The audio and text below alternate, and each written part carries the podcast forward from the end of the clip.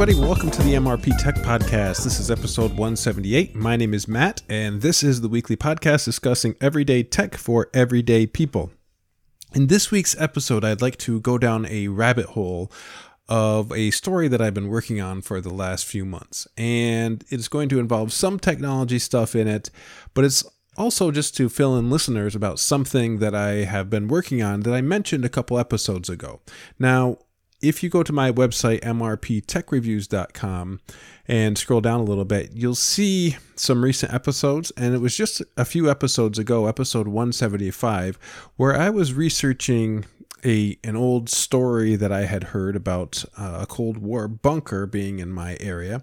And what I wanted to do is I wanted to track down if it existed, if it was real, if it was more of a just local lore or anything like that. And I had no idea where to start, so I basically branched out in every way that I could think of to uh, sort of find out if this bunker was real. And if you go back and listen to that episode, I get pretty excited um, for some of these sort of side tangents that I went off on. And one of the stories that um, I'm going to get into today is just sort of an, an, adventure that I've had recently. Now, it's not going to be a, a super high tech uh, story, but I thought I would just update the listeners of this show because some people seem to be pretty interested in it.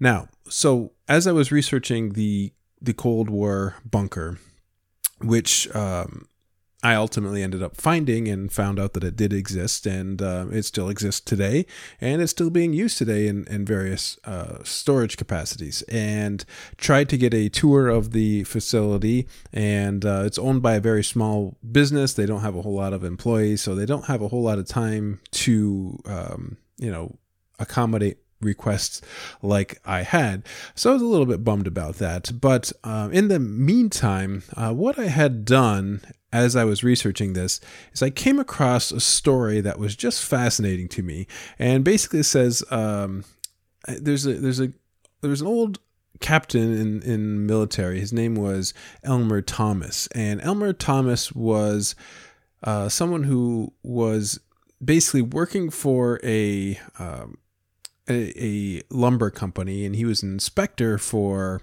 um, a various companies, and he was asked to come to my area and um, do some work. And some of the locals had told them there was something very interesting on one of the local mountains, and he had uh, went for a walk one day near where he was um, being uh, basically near where he was living temporarily. And basically, what it had what he had done is he had come across what he had said to be a large cavern in one of the mountains that was comparable in size to Mammoth Cave in Kentucky, and that that Mammoth Cave, um, you know, is one of the largest caves in the world. And basically, he went in as far as he could, and um, the the story goes that the he, he there was various drop offs. Uh, he would toss a rock into the abyss, and it'd be 15 and 20 seconds before he heard the rock hit. Uh, also, eh, he noticed various various tunnels going in various directions, and it was just an interesting story that I had never heard of. Um, being a hiker myself. So, what I had decided to do was research this a little bit. And um, I wanted to know if this website that I came across was real or not. And sure enough, there were newspaper articles published in 1909 about this discovery of this cave. Now, what I did is I had uh, researched uh, New York State historic newspapers and I searched for these articles. And basically, it said in one of the most secluded parts of the Adirondack Mountains in, in New York, a summit of a mountain little frequented by sightseers or sportsmen, uh, Captain E. Thomas of Saranac Lake discovered an opening to a great cavern. He went inside for about a thousand feet, and it seemed to no end to the distance that he could penetrate with the technology that technology that allowed him at the time. So, um, so that's so, sort of the origin story behind this great cave of the Adirondacks. And um, if you're not familiar with this area, there is caves, but there's not any like huge caves. I mean, there's some large caves, but they're not not nearly comparable to other places in the world. Um, so I, I started digging a little bit deeper and came across a couple other um, articles. And the articles basically say this is in a very secluded area uh, that seems to be a retreat for very rare wild animals. Um, one of the smaller caves that he had found, there were signs of elk. There, there was um, also uh, an explorer that bought, brought back elk horns, and Captain Thomas, who was a hunter uh, and had a pretty good reputation, found uh, bear tracks, and some of those bear tracks were some of the largest bear that he had ever seen. It's kind of an interesting story, and the newspaper articles go on and on to discover these these things. So, um, I'm going to show you, and I want to talk to you about the trip that I took with um, my brother. And so, when I had gotten this information, I had passed on this information to my brother, who is a, a uh, avid outdoorsman. He likes to hike, and um, very interested in um, the story. So I was very busy, and I, I was was looking down, and I was researching the Cold War bunker still, and I sort of passed this on to him, and asked him what he thought about it. And the interesting thing about this is that um, the story goes that uh, after its discovery in 1909 by Captain Elmer Thomas, there was locals that had said, "Whoa, whoa, whoa! We are aware that this is here. We've been um, going to this particular spot for at least 15 years." So this probably was discovered by locals in the late 1800s um, and they were the sort of the ones that tipped him off on it. Um, and so then after that, it was sort of forgotten about for a while. And it wasn't until the 1970s that um, a person that was researching doing some research for a book came across these articles and eventually they what they wanted to do was set up a group to travel to find these caves now uh, they eventually did find some caves and they did not find the mammoth cave that this particular person was talking about. Uh, they they found some quite large caves, and they found evidence of of the story that he was trying to tell. And obviously, it was nowhere near in size to Mammoth Cave in Kentucky, but they were quite large, and they were in a very secluded area. Not many people go to it. So at this point, my brother and I were very interested in the story and we more or less just wanted to go for a hike and, and take a look at the caves, but we had no idea how to find them. Um, so we started doing research. We we uh, I did everything that I could, and I'm going to tell you that when you search for these caves, there is no um, record on Google for them. There's no photos of them that are um, there is a photo from an old newspaper from years ago, but it's so um, the when the newspapers were scanned back in the day. Uh, it was a black and white photo. It wasn't very good.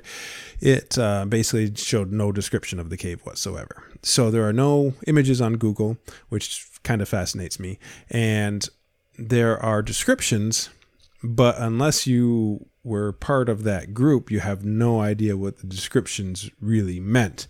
So, after uh, a couple of months of research and allowing the winter to sort of come to a close, we decided we were going to take an expedition out to this area. Now, the first thing that we did is we decided to sort of scope out the area. So we took a drive out, and um, this is quite a remote location.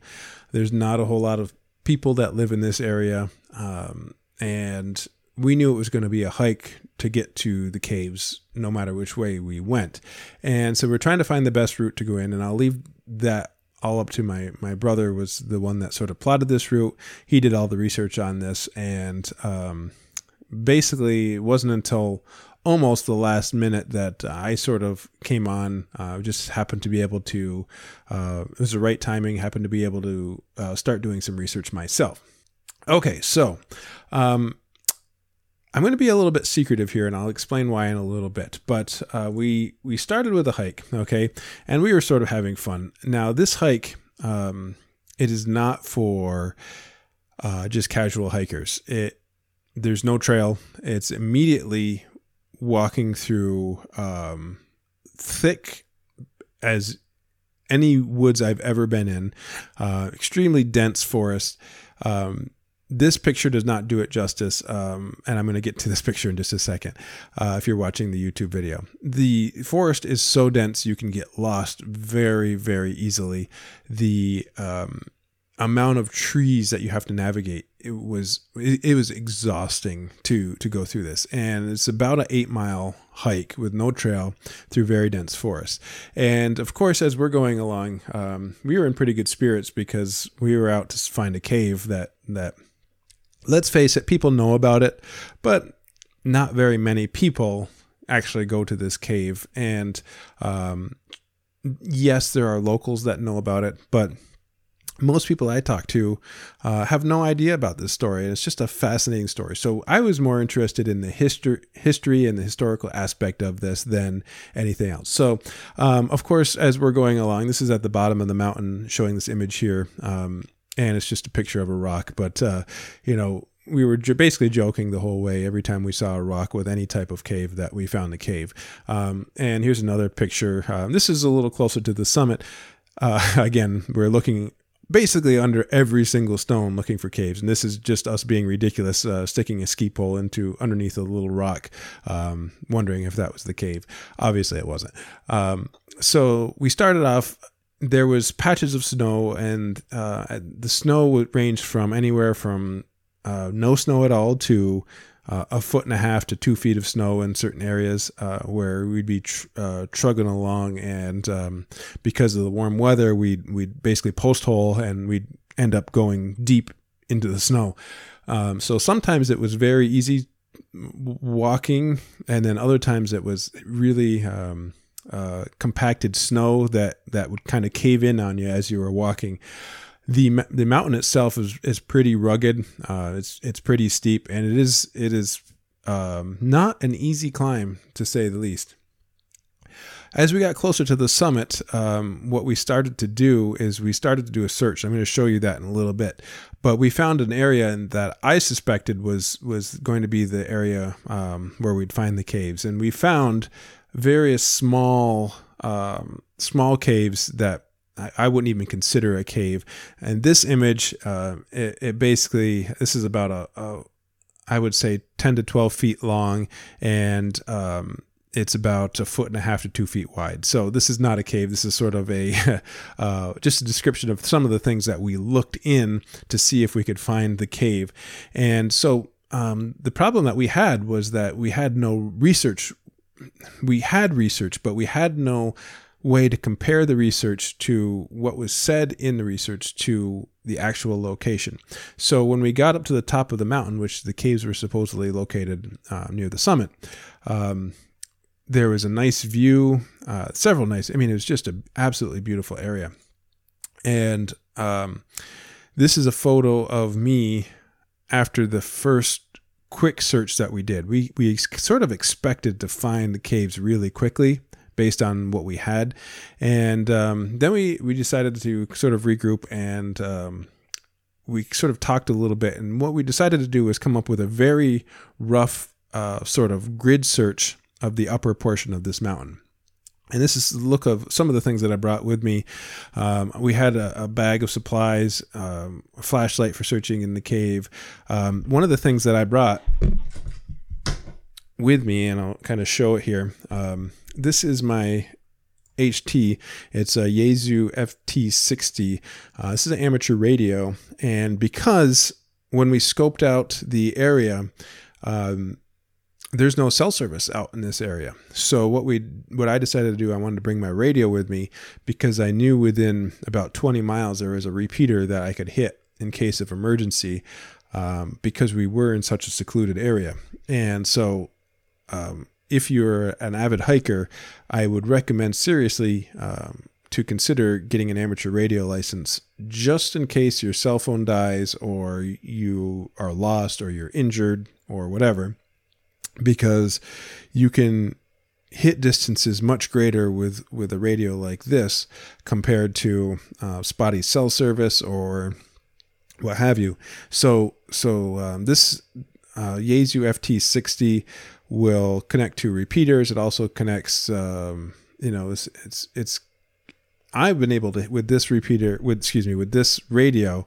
It's got a 19 inch antenna that I bought um, at the same time. Doesn't come with it, but um, I was able to hit repeaters like 25, 26 miles away uh, in, in some circumstances. So uh, it's it's sort of like a security blanket for anybody who likes to go out on these types of uh, adventures.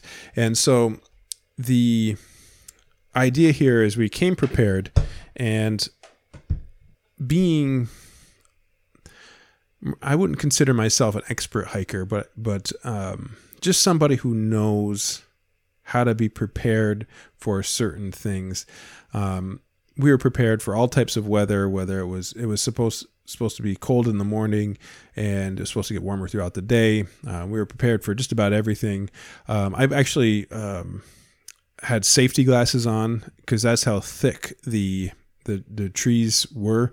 Um, we were we were working our way through brush and everything else you can imagine, smacking you in the face, um, and safety glasses, masks, everything we could do to not get beat up, and we still got beat up quite a bit as we were doing this.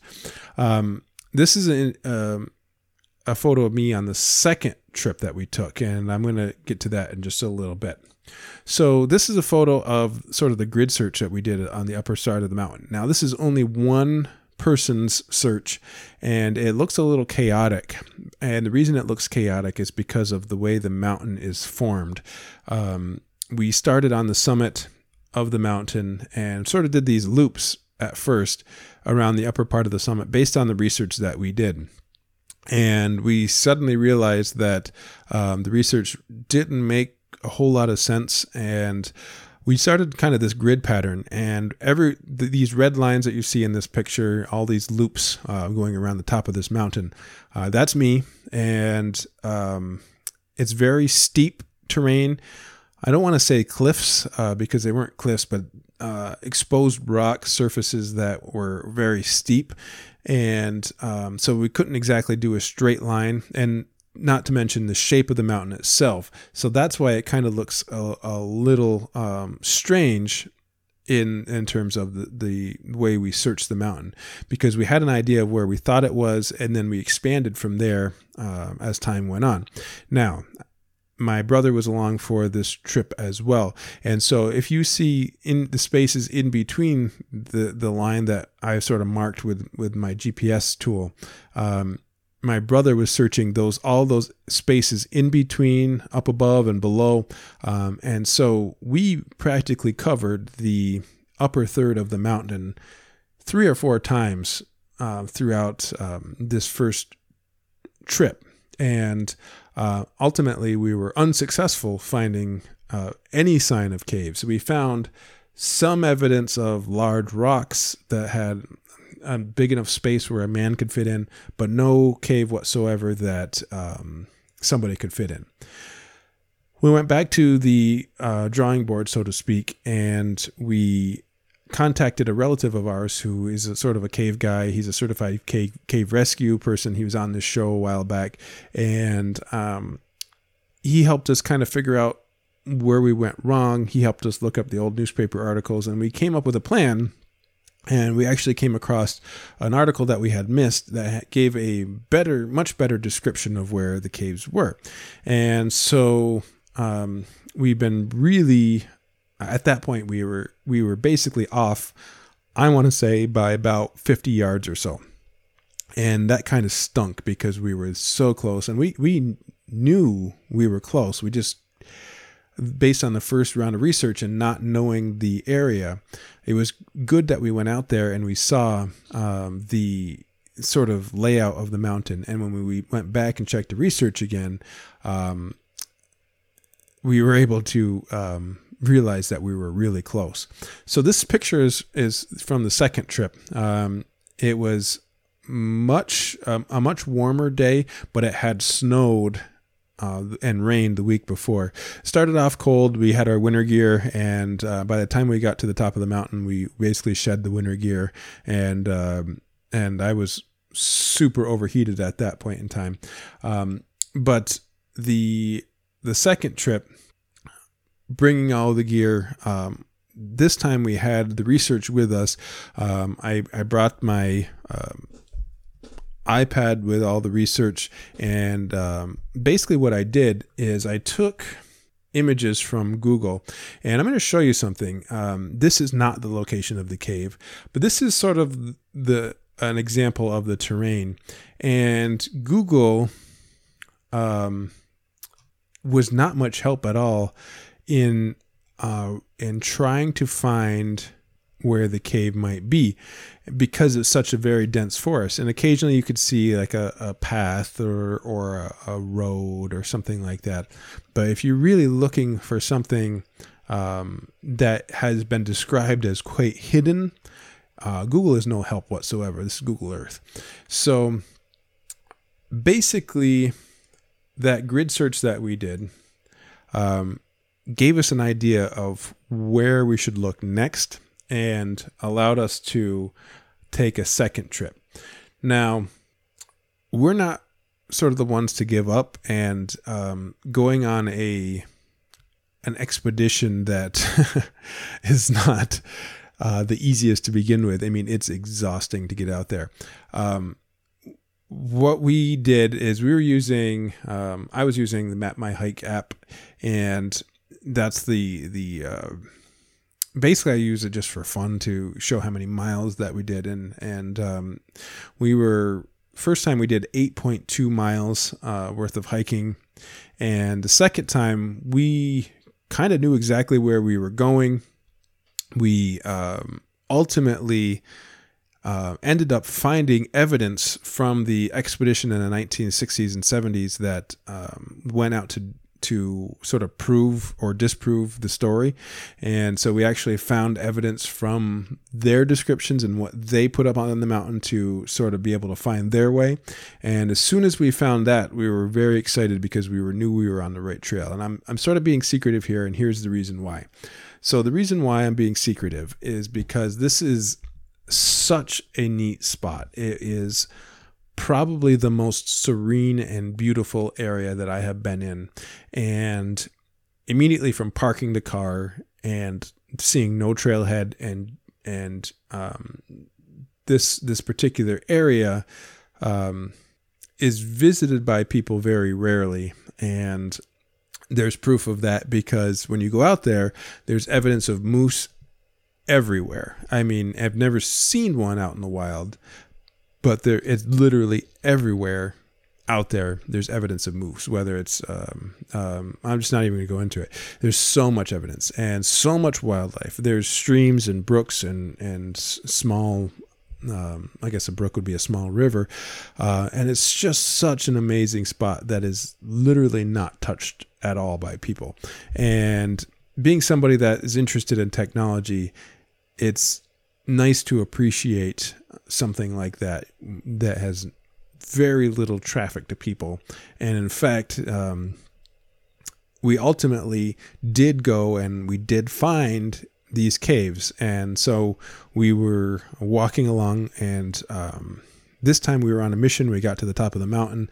We caught our breath literally for about 30 seconds, and we were off going in the location that we thought this was. And based off this new evidence, we we hiked around um, for about 10 minutes. We came across the store, some of the evidence from the, the trip in the 60s, and that got me excited. That was the my favorite part of the whole story, um, finding proof that of what uh, these people had said was up there, and then we knew we were close. So at this point, it's no longer a, a wild goose hunt. It is um, where is it? And so it took us about 15 to 20 minutes of searching at that point, and um, we were sort of establishing a grid search, but it wasn't really at this point. It was more or less you look here, I look there, and luckily enough, I was. Um, just fortunate enough to be the first one. And I, I immediately yelled to my brother and said, Hey, you need to come check this out because um, it is probably probably it. And sure enough, uh, it was a cave, and we found it. It was half buried in snow and ice. We climbed down.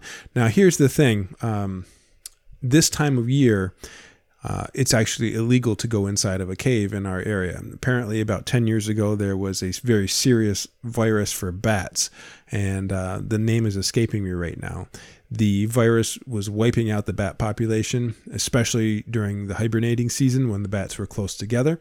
Uh, so many of the caves during wintertime now are are um, you're not allowed to go in because of bat hibernation season. And so, not knowing exactly when that hibernating season is over, we decided not to go into the caves. But what we're going to do is we're going to meet up with our relative who is the, the cave guy that I was talking about. Uh, we're going to take a third trip out very soon, and we're going to um, do some exploring and see how big these caves are uh, at a point in the near future, uh, probably three or four weeks from now. Um, the thing that's stopping us right now is the um, the corona outbreak, and we're trying to um, be socially distant and trying not to um, gather in large groups. So my brother and I, as we were hiking, we kept our distance from each other. We were about I'd say 15 to 20 feet apart the whole time. We were both taking our own on our own routes, so we were being very careful. Um, but it also allowed us to get out and get some fresh air and that type of thing.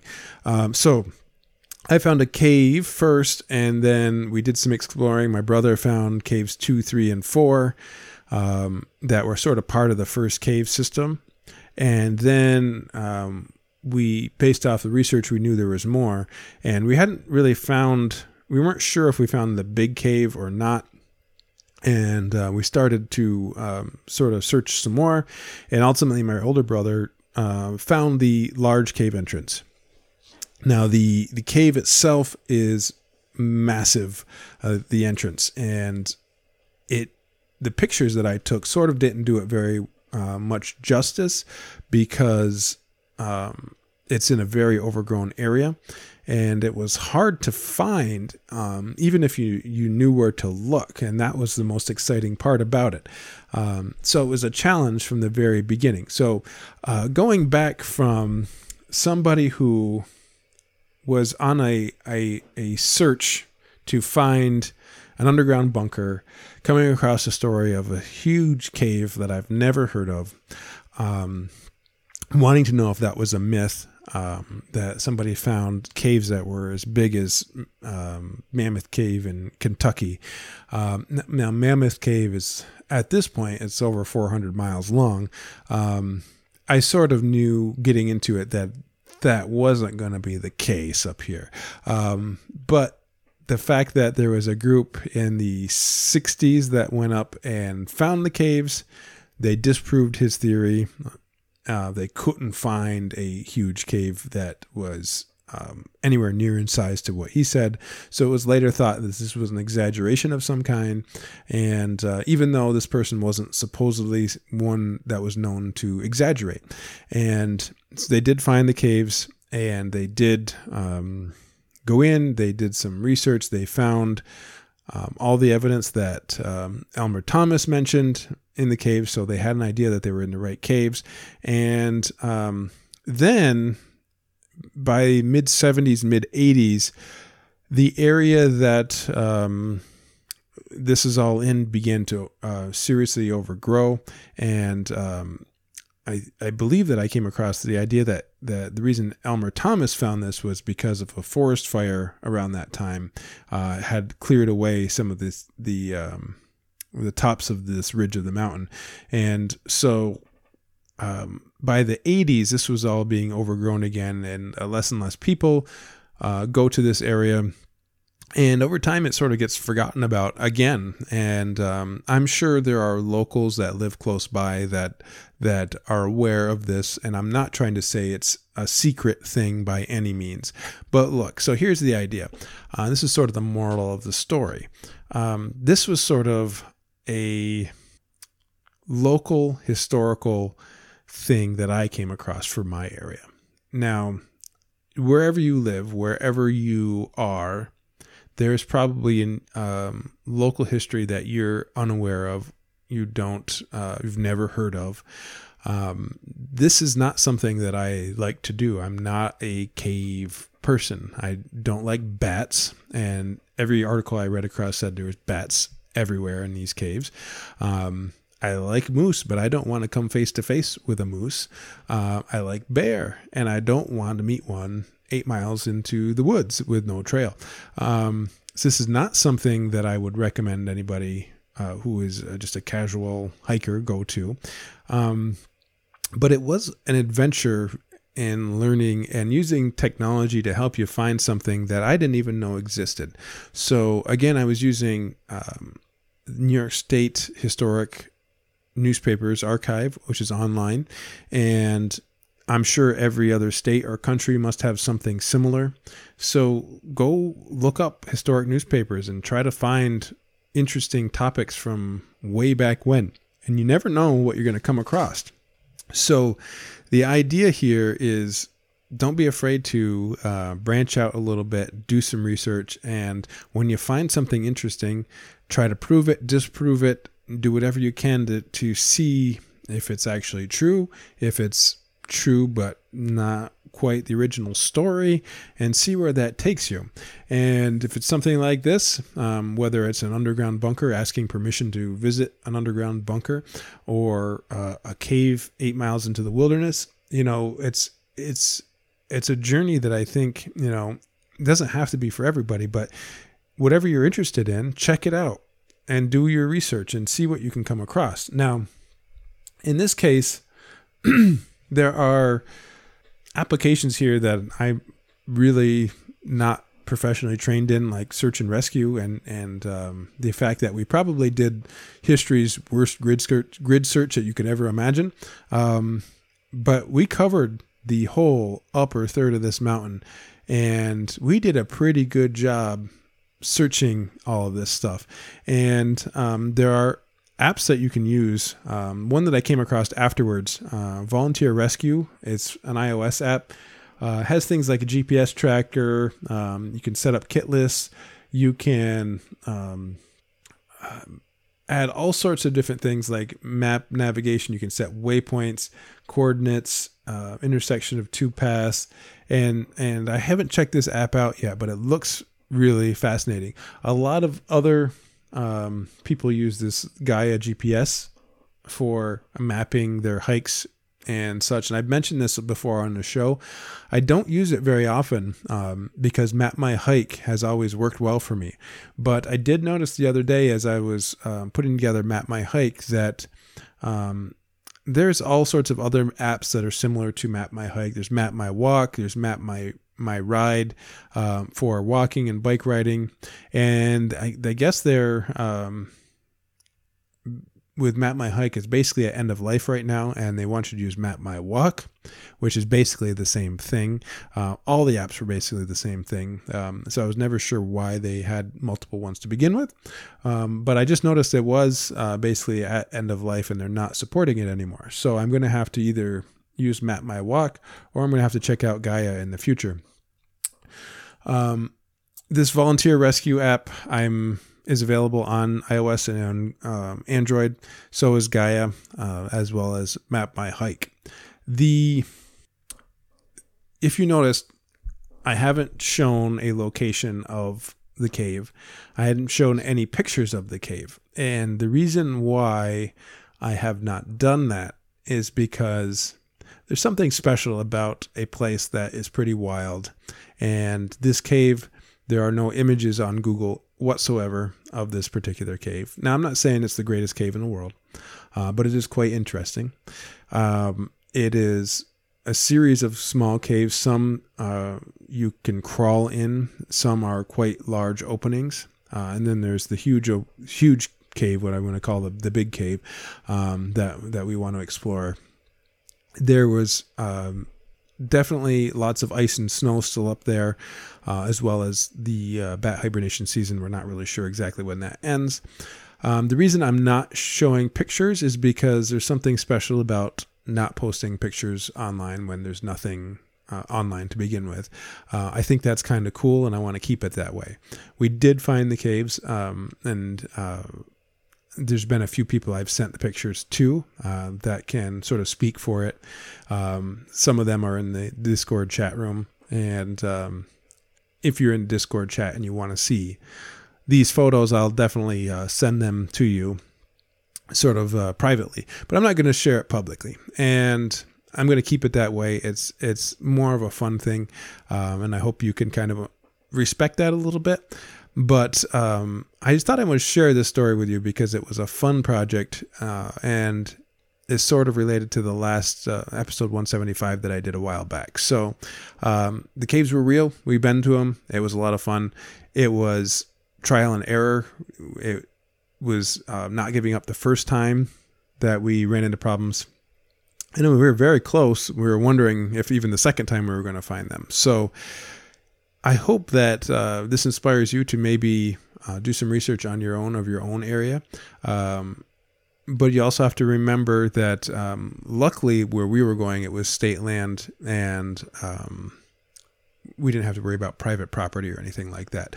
If you're going and you're doing your research and you come across something interesting that is on privately owned property, the thing that has always worked for me is if I'm going to contact a property owner, I'm going to explain to them, look, I'm very interested in this subject, whatever it is. Uh, for example, the missile silos. Uh, I'm very interested in missile silos. I know a lot of people trespass on on these properties. Um, I don't want to do that. I want to be safe. I want to be respectful of your property. I I'm not here to cause trouble. I just want to take a look around and I'll learn a little bit. And usually that tends to work. And if if uh, people are willing to work with you, great. If they're not, then you have to kind of respect that and um, move on to something else. And that's kind of what we did with the underground bunker. We were um, uh, the bunker was sold and it's owned by a storage company now, still being used to store things, and the company just doesn't have the resources to to um, want to take the time to do that. So I was really looking forward to a tour of that underground bunker, but it's it's just not going to work out right now who knows, maybe 10 years from now, maybe that'll be sold to another company and then we can get a, a, a tour of it. Um, so, hope you enjoyed this episode. It's a little different. And uh, I'm going to get back to more technology topics soon, but this has been something that's been taking a lot of my time. And I really hope that um, it was interesting in some way. Um, not sure how this fits on the audio podcast version of this show, um, but there is a video version on YouTube you can check out. It's got a lot of images as uh, of the of the trip. But again being a little secretive as to not give away the location of this particular place. That's going to do it for this week guys. Thanks so much for listening. We will see you next time